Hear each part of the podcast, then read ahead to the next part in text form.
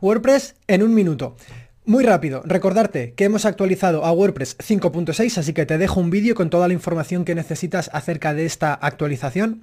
Y la noticia de esta semana que te quiero destacar es que MailPoet, el plugin que utilizamos para hacer email marketing, ha sido adquirido por el equipo de WooCommerce, por Automatic en este caso. Así que buenas noticias para los que utilizamos los dos plugins, en futuras ediciones de este podcast iremos informando sobre qué incorpora, qué no, qué cambios tiene, etc. En la sección de formación quiero destacar la masterclass de Tony Colom sobre branding mínimo viable, enfocado a cómo llevar esto en un producto mínimo viable.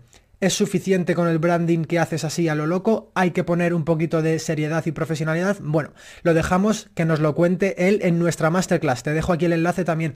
Y para terminar, la recomendación webinar de nuestro patrocinador de SiteGround, en este caso los doctores WordPress, los Fernandos, Fernando Tellado y Fernando Puente, respondiendo preguntas en directo. De nuevo, te dejo aquí abajo el enlace.